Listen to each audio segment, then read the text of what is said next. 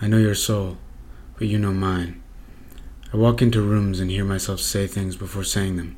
I hear my throat clearing, the shift of my weight forward as I make an earnest expression, my deliberate pause.